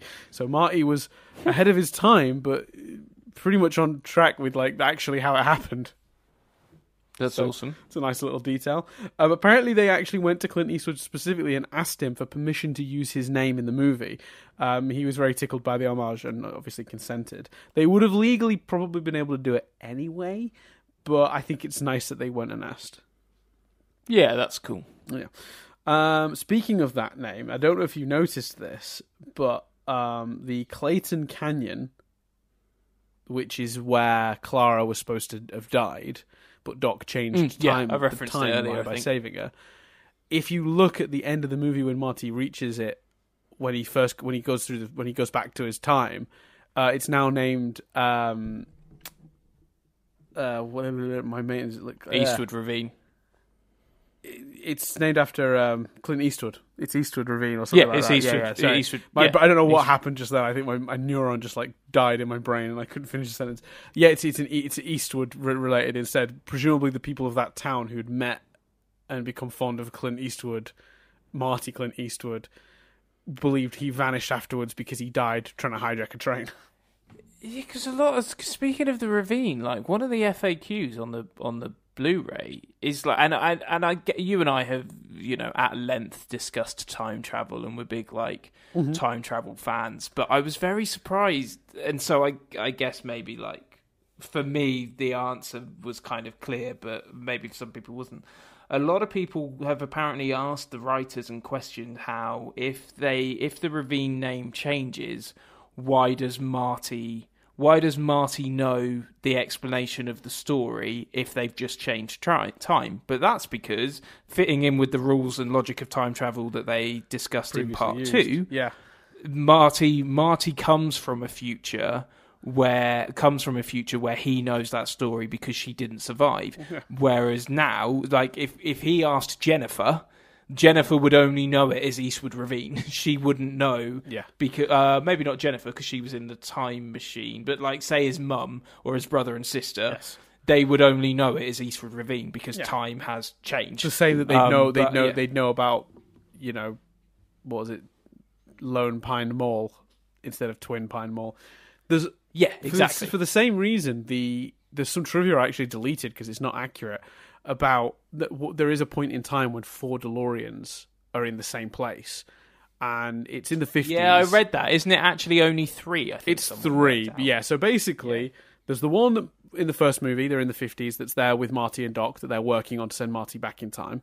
There's the one that um, old Biff brings back from the future to give himself the almanac, and then there's the one that Doc and Marty from the second movie are in the fifties with to stop that plan from working and get the almanac back. So there's three in that and time the one one that's time. in the so the one that is the in that's in the this is the one that's in question. This is what I'm getting to. So the, the the thing is that people say, oh, there are four in the thing at once because there's the one in the mine shaft that Doc in the 80s leaves. But I contend that is incorrect because it wouldn't be in that mine shaft until after he's changed the timeline, which happens after he's hit by lightning. So, and by that point, 80s Marty from movie one has gone back. Griff from movie two has gone back and there are only two DeLoreans in that time frame. The one in the, Yeah. the one in the. In fact, no, there's not. There's one because that one appears in that uh, tunnel the minute Doc's hit by lightning, and that timeline becomes that. So, yeah, at no point are there four DeLoreans in the same time. they're kind of the same. They're the sa- it's easy. I think it's like think of them as the same DeLorean, basically. They're, Yeah. yeah, because they that's what causes the disruption in time. Correct. Anyway, um, so each of Needle's henchmen come from uh, one of the other gangs in the trilogy. So J.J. Cohen played uh, Skinhead in Biff's gang in the first Back to the Future, and then like uh, I guess a descendant of him in Back to the Future Two. Uh, Ricky D. Logan played Data in Griff's gang in Back to the Future Two, and Christopher Wynne played an unnamed member of Buford's gang in this film. So um, yeah, Needle's gang is just a collection of various Griff and Biff henchmen. That which is a lovely nod and a really nice idea, but I struggle when Needles comes up to not go. Oh, it's such a shame Needles Needles wasn't set up. But why would you set up? Well, no, you could have done it. Like Marty has his version of Biff. You could have even done great parallels between the way Marty is with Needles and the way that you know Marty thinks he's this brave guy, but actually he responds to Needles. Yeah, but when would you have done? You'd have done that in the first movie, and in the first movie they didn't know they were Yeah, making two more. Yeah, and also like you, it would have been clunky because you wouldn't have been, you wouldn't have gone back to it in any Yeah. way. No. Um, so you know, it, it, but yeah, it does make me. It's the way they act. Like needles was always a thing, but we discussed that last time. Yeah. Um, when uh, Mad Dog Tannen tries to lynch Marty, unfortunately, Michael J. Fox was accidentally hanged um, during the sequence when and some some element of the of the whatever that illusion was went wrong. Um, it actually rendered him unconscious for a short time. Um, he talks about it apparently in his autobiography, Lucky Man. Um, for anyone who wants more details, I don't have any more information on it than that. But um, that sounds horribly scary. Mm, definitely. don't, like, don't like the sound of that at all. Tom Wilson, actually, for those who don't know, and you should look this up, it's amazing. Tom Wilson used to get so many questions about Back to the Future. Um, He famously wrote a song about it, but forgetting the song for a minute, that, the song's worth checking out as well, actually. It's called Biff's Question Song. Um, he had this card he used to hand to people who had loads of questions about Back to the Future, and it's like. Um, what's Michael J. Fox like? He's nice, but I don't speak to him anymore. Um, you know, uh, Crispin Glover is uh, portrays himself as weirder than he actually is, and things like that, and like answers all the questions you might have. And he goes, and in that he says, my favorite Back to the Future film was Back to the Future Three because I got to learn horse riding, lassoing, and shooting. and um, looking through the trivia, it turns out, yeah, he really did most of his horse riding, lassoing, and shooting in this movie. Um, he made a, a real effort to like be taught all that stuff. Like the bit where um, Buford lassos Marty is completely him. He really does. He has learned how to do that. It's pretty incredible. Um, It is. It is weird, isn't it? That arguably, he's he as an actor is given. Obviously, he's playing different versions of himself in part 2 three different versions of himself. But you can argue he's got he's potentially got the most screen time and the most stuff to do, especially in terms of horse riding and stuff, as as just discussed in part three. Yet I can't I can't say with hundred percent certainty that when I first watched this really young, I realised it was the same actor and it, the plot was that it was a descendant. Right. I can't say for sure that I got that first viewing. So, like the Yeah. notion that it's his favourite film and some kids might have missed it. Yeah, I, I, for me, because of the because of the setup in two, it's pretty hard to miss, isn't it? Because they literally say. I think I knew. I probably re- knew it was a descendant. I think the thing I might have missed is that I might not have realised it was played by the same. Right, actor. right, right. Yeah, yeah. It's really, he's in a lot of heavy makeup. Um, he's obviously giving a very different performance here. Um, I, th- I I would hope the repetition of Marty being in a in a place like the diner, in this case, of the saloon, and having McFly being such a mm. consistent thing that you would expect, that you would hope. Um, the way they do that in this movie is actually really clever because he gets Seamus McFly's hat, which allows them to have the uh, that scene because he because uh, Buford mistakes um, him for, uh, uh, for, Seamus. for for Seamus. It's a really nice nod. Um, I also love just that he kills Doc over a matter of eighty dollars uh, because his horse threw a shoe the, the doc as the blacksmith put on, but he never paid Doc anyway. So it's all over nothing. it's really, it's just a really funny way to do it. Yeah. I, I, I, love this version of uh, of Biff. It's great, and that's and that's what's so clever about getting him arrested at the end because you believe the Doc and Clara would have got killed by him at some point anyway. Because yes. the character's so nuts. yeah, yeah, you have to arrest him. You have to. Um, apparently, the Clara character was actually written specifically for Mary Steenburgen. Uh, and uh, apparently she wasn't sure about doing it, but her kids talked her into it. Quite right too. Yeah, they're, they're obviously, I assume, fans of the original, and were like, "Yeah, you've got. They're offering you a chance to be in a Back to the Future sequel. Absolutely do it." Um, so yeah, can't blame them. Um, according to the book, Billy Gibbons' rock and roll gearhead ZZ Top were hanging around on set because they were in the movie. So for those who don't know, like the first movie, where the musical number that's done for the movie, the the uh, the, the, the the musician in question actually gets a cameo in the movie. In that tradition, ZZ Top are in this movie as the sort of town band, and they play a version of their song. So that song that's playing during the um, the, the the, the clock celebration, which by the way we haven't even talked about that, dear lord. There's a really cool thing in this movie where they where Marty and Doc actually are there for them turning on the clock that becomes mm. the clock on the clock tower. The symmetry of that is just very, very good. Really yeah, nice, stunning. Love and it. and the I know you're talking specifically about soundtrack songs, but in general across all three movies. But I really noticed it here on on the last viewing again. Is the music in this film is is wonderful. This sort of Wild West version of the mm. theme that plays when he first goes into the town and like it, it's just it's stunning and like the way the music builds as he punches Biff at um to Mad Dog at the end and stuff it, it's it's great. It's fant- a fantastic yeah, really score across all three movies.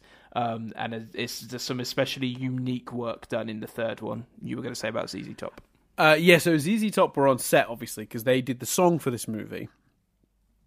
Um very much like uh is it Hugh, Hugh is it Huey Lewis in the first one, and he's the he's the guy that says it's too loud.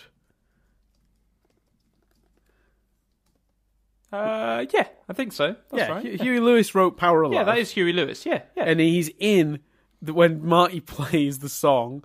He's the stuffy teacher that's judging for the Battle of the Bands. That's yeah. like it's too loud. So again, in that tradition, ZZ Top are in this movie. They're on stage playing the music that's backing that sort of party that they're having to celebrate the clock being turned on. So they were on set, and apparently um, during one of the takes, a camera broke. So they were waiting for the camera to be repaired, and as a joke, Michael J. Fox asked if they'd play um, "Hey Good Looking." So they did. It's for fun. Like they had the instruments, they were just started playing it, and that's kind of fun. And then people started requesting more stuff. And then two or three hours had gone by, and it was basically like a party slash concert where they were playing songs, everyone's talking, and people, would, I mean, the drinks and stuff. And someone inquired if the camera had been repaired, and Zemeckis apparently replied that it had been fixed for quite a while. He just didn't want to stop the party. That's cool. Isn't that lovely? The the money, like the stories of this film, like yeah, the money that went like because I don't know if you've got it in the triv, but like I think you mentioned it last week. Zemeckis was flying back and forth across the country to work mm-hmm. on both films at the same time. Mm-hmm. Obviously, all the stuff with Michael J. Fox and and you know getting him from Family Ties and stuff. The, well, in this like, movie, uh, just... by the time they were doing these movies, the reason they actually chose initially to shoot these back to back was actually because Michael J. Fox had a window between Family Ties ending and his whatever his next project after that was going to be. Um, and they knew they'd be able to shoot. He, Michael J. Fox wasn't doing Family Ties alongside these two, thankfully. Yeah, I meant the first film though. So, Yeah, yeah, sorry, yeah. that's- And like, it just really smells of a time where like nowadays you you don't I don't get the feeling like I don't think a film would pause nowadays to to just experience a concert like Yeah, well, the good like, thing, "T- I think they got a lot of leeway with these two movies in terms of spending because they estimate just by choosing to shoot them back to back, they saved about twenty million dollars, which isn't Oh, wow. nothing. it's a lot of money Yeah. because obviously the problem you have when you do it as two movies is you're breaking all the sets down, you're hiring and firing, and you. You you know post pre production where you get everything set up and not you know have offices and people starting to organize crews and schedules and all that stuff. It's all time and money and like the reality is you do it as one big production. You you do save a lot uh, from not having to stop and start of it all. Um, so yeah, I think they got a lot of leeway with stuff like that. If I'm being honest with you. yeah So yeah, the, having a good little ZZ Top concert is is in line. It's a shame it didn't really pay out in either. Because what did we say the last week? The I think I got it wrong initially, but it was like the the second one was like the fifth highest grossing movie of the year, and I think the this one was the sixth highest grossing movie of the year. Um, I think it was fourth and let me double check but I think it was fourth for two and yeah I can't remember for third I think this was sixth because this is the year. Okay, let's see if I can remember. Uh, so this is the year that Ghost came out and took all the money, but it's also the year Home Alone came out and took all the money. So I it it, it can't be higher than third. So, and I think what else came out this year? 1990 Ninja Turtles probably didn't do that well. Uh, I'm trying to think. Oh, Total um, no, Total Recall probably didn't make more money than Back to the Future. What else came out in 1990? Yeah, that's a good question. Because okay, I can say with certainty, there's no way it, Back to the Future Three made more money than Home Alone and Ghost. But if it's sixth, which is what I thought I'd read, what are the other th- three movies? yeah so hold on uh what year was the first film 85 The first film, yes. yeah 85, so the first film was number one Yes. 85 right the second I think it was- film I thought I think feel like it was fifth. I thought I thought we checked last week and it was higher than that. Yeah, it's third. Um, Oh, there you go. fair enough. according to Wikipedia, uh, Batman and Indiana Jones are above it. And then this So one, where do you sixth. reckon this one falls? Oh, well, my And memory do you is that I, above it? I, uh, so okay, so I, I I vaguely remember reading sixth, so I'm going to stick with sixth. I could prove wrong again. Above it for sure, Home Alone and Ghost, because it's 1990s. Those two movies made all the money. Um, Mm-hmm. And if it, if I'm saying it's six, then there's got to be at least three other movies. And the only other movie I can It- think of that made money in that year is Total Recall, which I don't know if made as much as Back to the Future Three. So maybe So I'm wrong, is- and it is it- third. It is sixth. Okay, so it is sixth. Ghost and Home Alone are top with Ghost number one. Right. Total Recall is fifth. So what? There's two other films. There's two other films in between, in fourth and third. So what I'm going to do is I'm going to tell you the rest of the top ten, and you've got to guess the two films that are in between. Total right. Recall and Yeah, Home go Alone. on. Right. Go on. So the rest of the top ten is Presumed Innocence, Dances with Wolves, Die Hard Ah. Two, Teenage Mutant Ninja Turtle, Oh, that rules that Pretty out too. Woman, Kindergarten Cop. Which two do you think are in between Total Recall and Home Alone? Fuck. Let me think. I'm trying. I'm because I was thinking of like I did when you said name the other two. In my head, I went, "Oh well, yeah, okay." So shit, we've got. um I was, you know, I thought of Dances with Wolves as, as being roughly nineties, but that's you're saying that's lower. No, I'm saying those are all the films. You've got to tell me Yeah, which yeah. two of those films. Yeah, yeah. But are what I'm in saying is one of the between. wa- options I had in my head was Dances with Wolves, but you've named that in the lower half, so it can't be Dances with Wolves. I'm trying to think of other films from the nineties. Um, was Goodfellas? What do you mean I 90s? named it in the lower half? I didn't give a specific order to those films. Those are the six films that make up the top ten. You've got to guess which of those six films I named are the two that are Oh, also. I've misunderstood. Oh, okay. Well, then Dances with Wolves then probably did quite well. Yeah, so Dances with Wolves is number four. So what Pretty do you Woman? think is number three then? So you're yeah, it's Pretty Woman. Yeah, if, if it's all of those So ones, Die- it's Pretty Woman. Die Hard 2 is number 7, Presumed Innocent is 8, Teenage Mutant Ninja Turtles is 9 and Kindergarten Cop is 10. No, no. Good so, fellas. just just while we're just while we're playing then Dan, what's number 1 in 1992? 1991, sorry. Following year. Let me think. I don't know what if this is as 91? obvious So. I think Terminator Two was that year. That was- Terminator 2 is is number 1. Yeah. Is it number? Oh, that's good. And then Hook, probably somewhere in there. Hook is 4. Hook is four. Silence of the Lambs. So, huh? Silence of the Lambs. Silence of the Lambs is 5. Beauty and the Beast. Beauty and the Beast is number 3. Very impressive that you knew all of these were 1991. Well, I, this is this is the height of my like this is the start of the height of my like. Up, oh no, it can't be. I was far too young. I guess that when I finally got into three. film, like the five or six years prior, were all the movies that were on video. So like Yeah. acquiring So- and collecting all these. I Um, so okay, so I'll give you a hint for number two because you're only missing two. Well, so si- I'll give you the ones that it's not. So ten is City Slick- Slickers, nine is Hot Shots. I would have never. I would have never Fear. remembered City Slickers. No. Eight is Cape Fear. Seven is the Addams Family. Six is JFK. Five is The Silence of the Lambs. Four is Hook. Three is Beauty and the Beast. The second one, this is a property that has been renamed multiple times, and I'm sure most people would argue this and an animated version is probably the only time it got close to nailed. That's fascinating. Um, I feel I'm going to feel so stupid when I know the answer to this, aren't I? Yeah, 'cause it's a pretty big hint. Yeah, I, I can sense it's a really big hint, but I'm not. It's not coming to me. Oh, that's...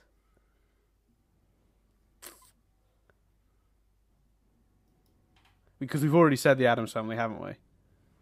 Yeah. That's further down the list. Um,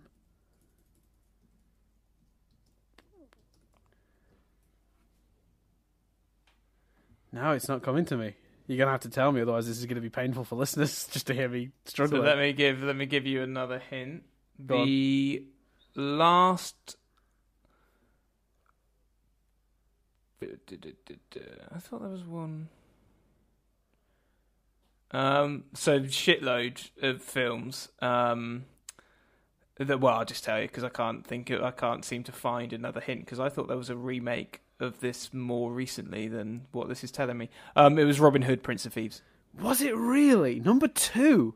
Yeah. Fuck me. That's Yeah. the is Oh, that that's the like- is that, that's is why- that's the Russell that's the Russell Crowe one, right? That's like Yeah, which is why I think I I don't really know. I don't go deep on Robin Hood, but I'm pretty sure most people consider that and the cartoon to be the.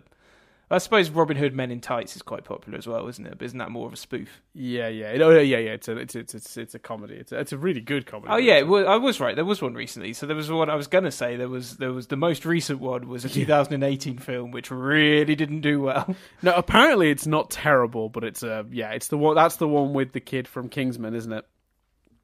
Yeah, Taron uh, Egerton. Taron Egerton. Yeah, Egerton. yeah. There you go. Well, there you go. It's that is something. Um, yeah, I think that sort of my obsession with film sort of grew through the nineties, and I think the all the films that were readily available on VHS were the films of the late eighties because they'd they'd come to it automatically because they were you know what I mean like. So I think that's what I, like that era from sort of like late eighties through to the sort of mid nineties. I film wise, I is kind of my my special. Well, then let's just let's just let's just very quickly do the top. So top film of 1980, 1992? Um, I guess probably the bodyguard. Number two.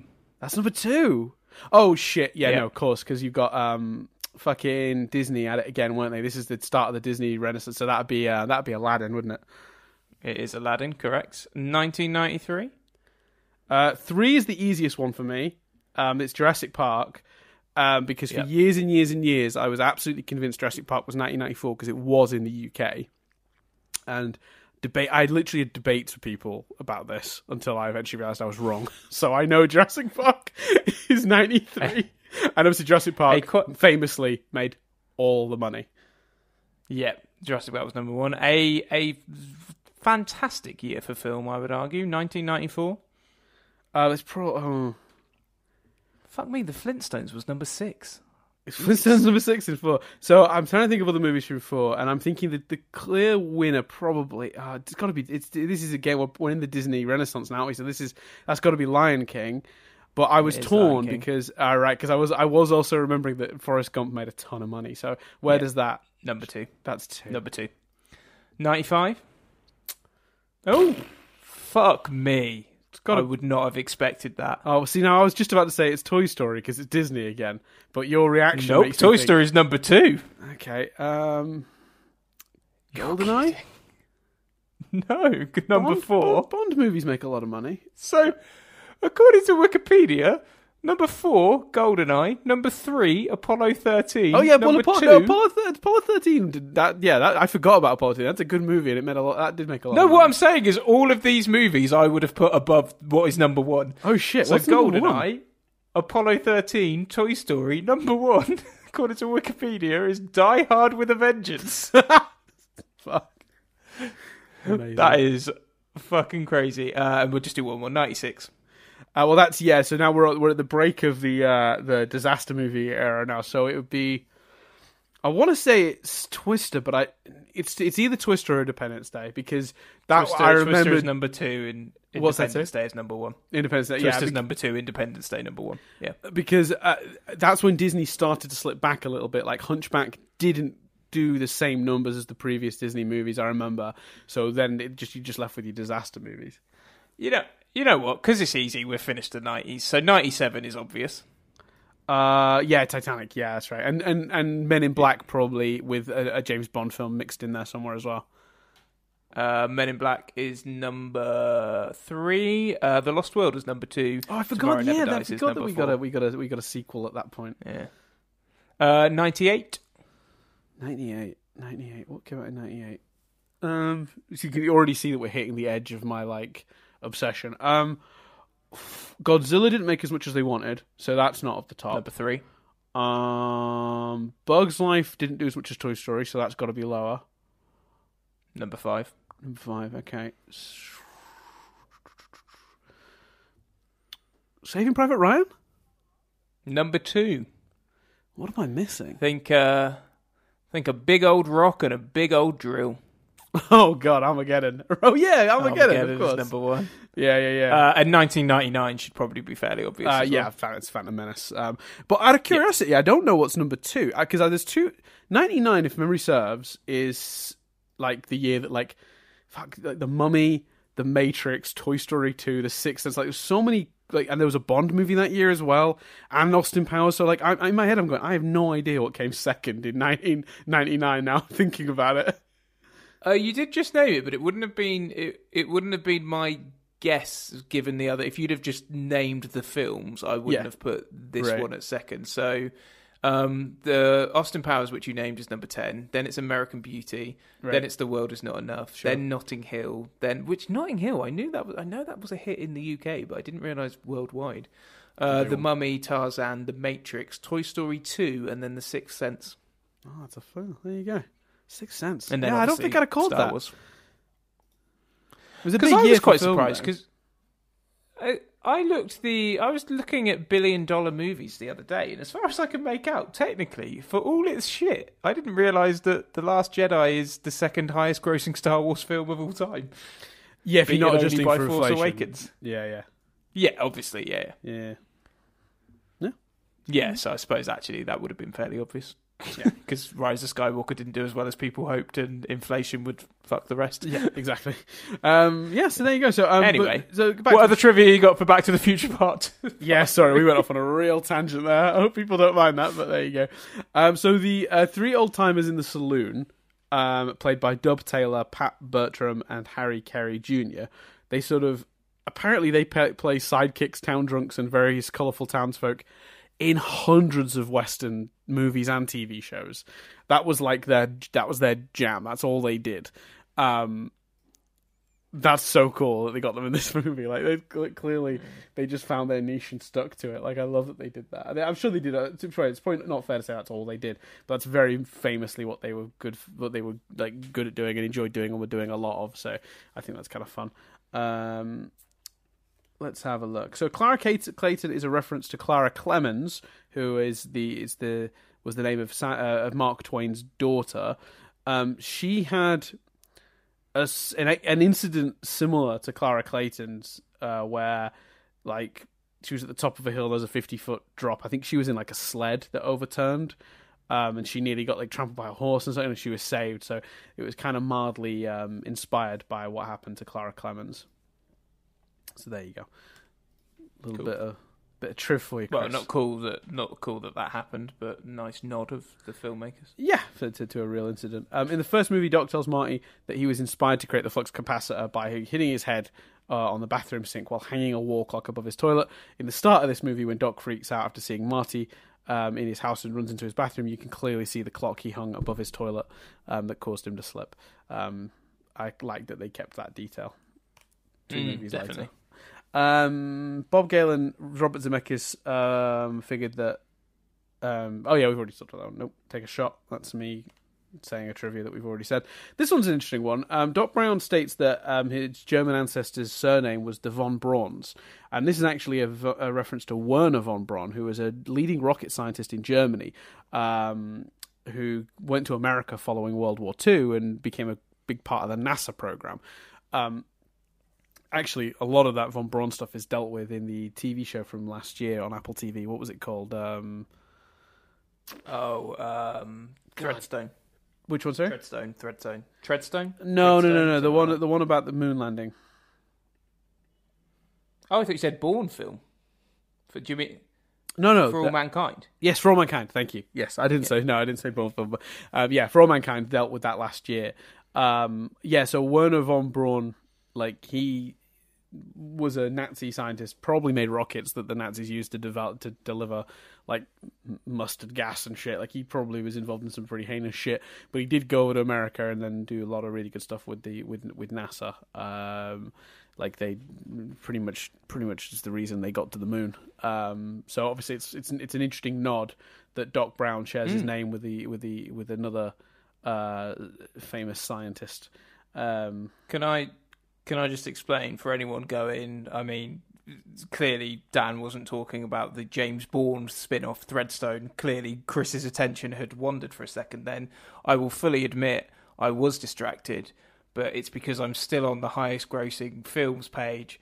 And I'm just I I was distracted by the madness of of 2015 Star Wars Force Awakens 2 billion 2016 Captain America Civil War 1 billion 2017 Star Wars The Last Jedi 1 billion 2018 Avengers Infinity War 2 billion 2019 Avengers Endgame 2.7 billion 2020 Bad Boys for Life 425 million I do love that at, at present. hell. I think like I think Sonic the Hedgehog is like the third highest grossing movie of the year. it's just like I think like Invisible Man is in like eighth or something. Like it's crazy. It's so much fun. I love it. Apparently, yeah, it's second. So it's Bad Boys for Life, Sonic the Hedgehog, Dolittle, which was a massive flop, Birds of Prey, The Invisible Man, The Gentlemen, The Call of the Wild, Onward, Tanhaji, and to Tolo Tolo. Um, yeah, just craziness. That is that is bonkers. Um, so um, last couple, uh, Robert Zemeckis and Bob Gale both were adamant that the studio released these two movies within six months of each other. Um, this is so that audiences wouldn't have to wait long between the installments to get the conclusion.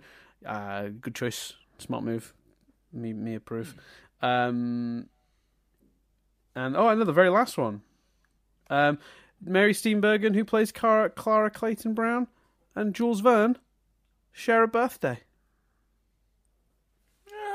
That's nice. So her, so Mary Steenburgen's birthday is the same as Jules, Jules Verne's birthday. And obviously a big part of her character thingy. So as you can tell, listeners, uh, the trivia for Back to the Future 3, the fact that I included that one, not as good. Oh, well, the fact that we took a detour. So in that case, Dan, we've we, you know we've gone a bit over. No, no faffing about. We don't know when it's coming, but because we're going to go back to Stephen University for a bit. We think um, we haven't quite worked out yet, but that is the current intention. Yeah. When we get to season three of Rewind Reviews, Dan, Yep. where are we going first? So I had two options. One is a film that I've not seen. so I, I wanted to do a film that I loved as a kid that I've not seen pretty much since. That was kind of like I, I enjoyed doing that here with these. No, with these ones we did more recently. What was the? There was one just a couple ago that we I hadn't seen in a while. We were like nervous about it. We talked a little bit about Rugrats, and I said I fear watching Rugrats. Um, we talked a little bit. Uh, we talked a bit like films like Casper. Remember Casper? I loved Casper as a kid, but I've not seen it since. Um, who knows if that's a good movie in the cold light of I've never gone adulthood? back to Casper. Um, Yeah. But then I remembered, Chris, the pain and the anguish that you put me through when you made me watch Girl Next Door to open the season. This and this set of rewind reviews, and I thought, God, wouldn't it be fun to sort of tag that with another movie that opens it? That's just I'm convinced, absolutely convinced, young Dan was wrong about. I think it's a, I think it's a, I think it's going to be one of the worst movies I ever sit down to rewatch. Is this your is this your pick for? Because you say you've got up your sleeve a genuinely bad movie that's not Yes. even like that's not even um like good bad, not even Yeah. poke fun at bad, Nope. just flat I- out bad. Is I- that is this? This is it. I, I Yeah, let's do it. Let's go for that one. because because for me, I I only have to take a glance at a trailer for this to know young Dan was an idiot. This is an awful, awful atrocity to cinema. And we're going to be watching it. Okay, yeah, let's go with that then. Because I, I got I I on. don't know whether it will match it, but I've got a pretty good revenge for that, uh, which is and the story that goes with the movie. The reason why it's nostalgic for me is ridiculous. Like I, it, it's a, it's a story that you must have like lived through. You because we were friends when this happened to me. Right, right. Do you remember the story of the three day blind date? Oh, yeah. Okay. Well, we'll get. Uh, let's put We'll a pin in that. that, Let's but not. Let's not tease that too much because that. Yeah, we. That's going to be interesting. Um. Yes. So, Chris, do you want to know? Do you want to put you out of my misery? You'll. I. I. I, Yeah. I wouldn't be surprised if you'd literally never heard about. it. But this movie is not funny. It's gross. The music's irritating. The story is nonsensical. We're going to be watching MTV's first foray into making movies themselves.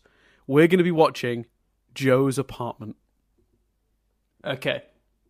Jay, isn't that a bit of a, hasn't that got a bit of a cult following now? I mean, if it has, it. I feel sorry for everyone involved. it's my memory of it is that young Dan loved it, but I had to only glance at a trailer recently to know it is absolute shite. I'm Well, can I just say that the tagline on the poster is "Sex, Bugs, Rock and Roll"? So Yeah, now it's funny because that's what is going to be interesting about it is because it's I've, it's recontextualized. For me, it was just a movie, like about. I mean, I'm not even going to tell you what it's about. You just have to wa- wa- have a look and see. But um, it was just a fun, silly kids movie about this this this thing. But the actual context of the movie and it's what in the wider world is it was MTV dipping their toes into making movies. So you know that tagline "Sex, Bugs, Rock and Roll" is very much in line with what MTV to were doing yeah. at the time, and it's funny how it recontextualizes all of the weird choices in this movie. Because this movie has covers of songs that are awful, and like it's it's oh I can't even talk to you about it until we've seen it. But like oh Jesus, yeah, it's I'm I I've been saving it for a, a special moment, and if we're going to be starting a new series of these in a couple of months' time or whatever, um, we might as well start like we started this first set. Uh, sorry, the second set with a movie that's just awful. um, so I'm um, excited. yeah, Joe's apartment. boom, there we go. Right. So yes, Where it's- can- oh no, I said I was going to do it. Oh, yeah. Right. So Dan, if you want us on Twitter, Yep. nothing but static without the G. boom. You want to email us maybe? Nothing but static at gmail.com. You tell. Chris. Facebook, nothing but static. We've still got the G, baby. What, have we got the G for the email, haven't we? Um, no. No.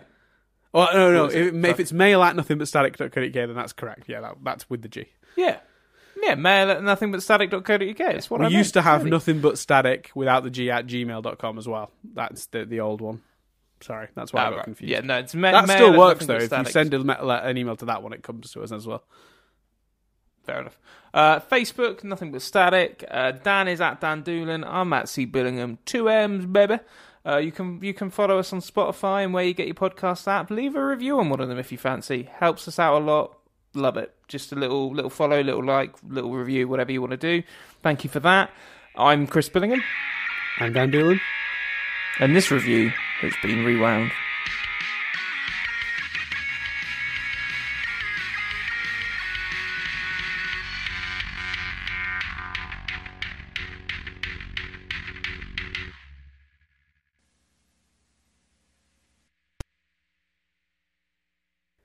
Now, Chris, I ask you a question here at this stage very quickly before we end. Do you feel like you Hmm. missed something?